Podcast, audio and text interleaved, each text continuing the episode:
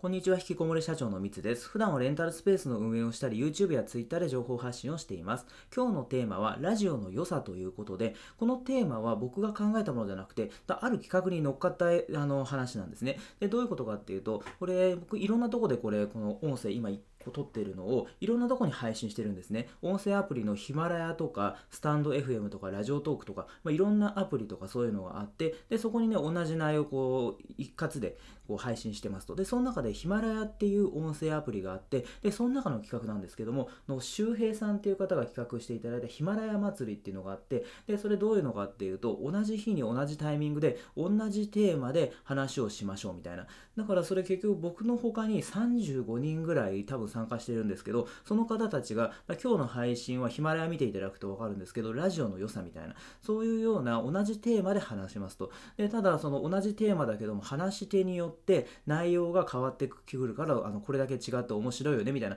で、それで音声をこう盛り上げようみたいな形でやられてるので、それで僕もそのまあ面白いなと思って参加させていただきましたと。で、それで、あの、だからね、僕の音声聞いていただくの嬉しいんですけど、他の方がどういう風に話してるとか、そういうのを聞いてみて比べてみると面白いかなと思いますんで、ぜひですね、ヒマラヤの方にチェックしてもらって、で、それで、あの、多分ハッシュタグでヒマラヤ祭りとかっていう風にタイトルに載ってると思うので、その方見つけて、あの、クリックで押していただただくと、まあ、話が聞けるので面白いかなっていうふうに思ったりしています。で、早速、あの、話に入るんですけども、ラジオの良さということで、の聞く側と、あとは話す側、発信者側ですね、それについて分けてちょっと話を、あの、してみたいと思います。で、まず聞く側のラジオの良さということで、多分これね、他の人も言うと思うんですけど、ながら聞きができるんですよね。結局、その、例えば YouTube を見たりとか、あとブログ読んだりとかすると、それに集中してしまって、他の作業はできないんですけど、音声の場合だったら、何かしらこう他の作業をしながら、えー、聞くことができるんで、時間を奪われないっていうのがすごい僕としてはいいなと思ったりしてるんですね。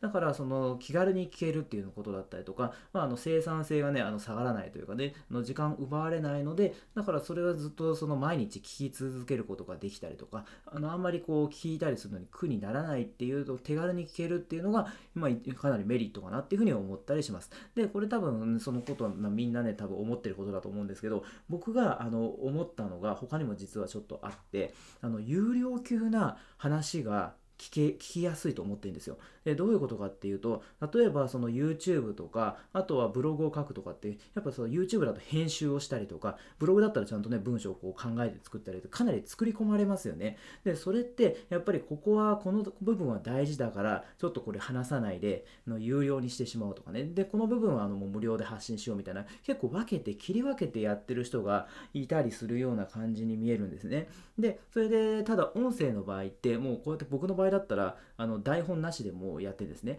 でだからもうポッとあの思ったことを話してると。だからそうすると編集もしていないので、まあ、そうすると、その、本当はね、めちゃめちゃこう、有料級の話を、もう音声だからね、バッとこう話してしまったりとかっていう方が結構いるなと思ったりしてるんで、だから、こう、実はその、まあ、作り込まれているものより、この音声ってその、その場のノリというか、そういうので話してる方が結構多かったりすると思うので、割とこう、もう有料級な話。だから僕は特にね、そんなにもう何も考えずに、これはあの、有料級だから話さないどこうみたいな、そういうことはね、してないんですね。もう全部包み隠さず話したりしてるので、だから他の人もね、結構そういう感覚の人がいると思うので、割とこう有名なインフルエンサーの方とかの話を、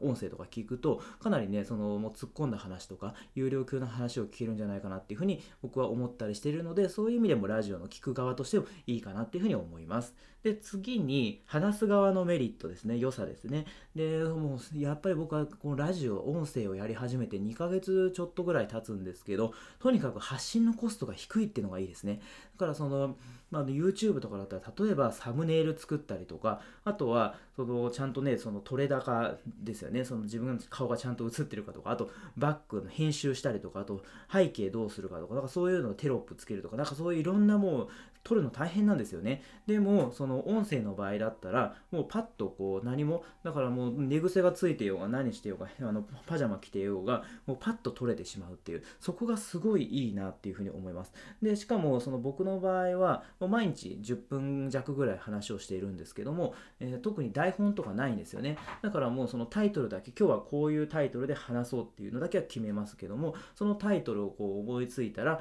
それについてもう何も特にあのアドリブでバッと話すのでもう本当にかかってる時間って10分ぐらいなんですよね。だからそういう意味でもすごいあの発信のコストが低いから毎日続けるのも全然苦じゃないなっていうそれがあの発信者側話す側の良さかなっていうのを思います。います。であとはま他の SNS との相性も良かったり僕は Twitter とか YouTube とかもやってるんでそこであのリンクで飛んでもらってでそれでそこからあのまたそっちも聞いていただくってことになったりとかあのすごいそこはあの相性がいいんでその音声だけやってるとなかなかそこはねあのどういう人なんだろうみたいなねあのあるんですけど逆にその音声でこう話してる人ってあのこの人普段どんなことしてんだろうとかあのどういうあの顔なんだろうとかね、なんかそういうの多分結構気になったりする人とかもいると思うんですよ。だからそれでそ、ね、あの YouTube とかね、そういう Twitter とか他のところに誘導して、あ、こういう感じなんだみたいなんで、あの割とね、こうみんな見てくれやすいんですよね。だからそれはすごいいいなと思ったりします。で、あと、あの、競合が少ないっていうのもいいですね。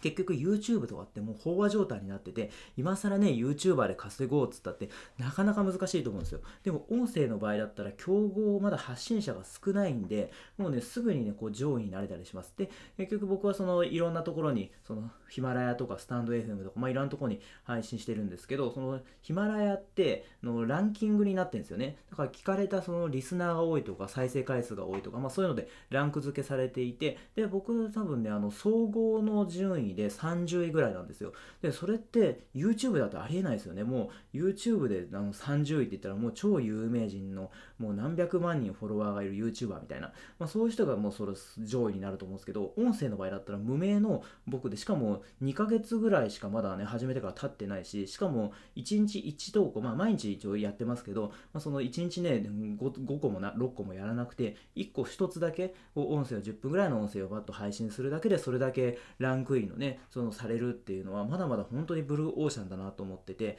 だから競合が少ないんでね、もう無名な人がなんか一旗あげようとかね、なんかそれだったらね、多分結構音声のいいんですよね。今更 YouTube やってもちょっと難しいし、あと Twitter でもそのいっぱいそのやってる人多いんで、でも音声って実はそれに比べるとあんまりやってる人がいないから、だからそういう意味でも、こう成り上がる一歩みたいな形でやるきっかけになるんじゃないかなっていうので、その点でもすごいいいなって思います。で、あと、その最後に思ったのが、あの、ファンになってもらいやすいんですよね。で、やっぱりその文章でブログとか、まあ、そういうんだと、こう結局ブログのその文章は面白いなと思うんですけど、その人、どういう人が書いているんだろうというか、その人のことをあんまり思い浮かべないというか、そういう風な感覚なんですけど、音声の場合って、こう僕がこう今もこうやって喋ってるんで、やっぱりこの親しみが湧くんですよね、文章よりも。で、まあ動画もまあ同じで、まあ確かにそうではあるんですけど、文章、あの、音声の方が割とその毎日結構聞き続けられたりとか、まあ僕も毎日こうやってアップしているので、YouTube なんかはね、そんな毎日は週に1、2回ぐらい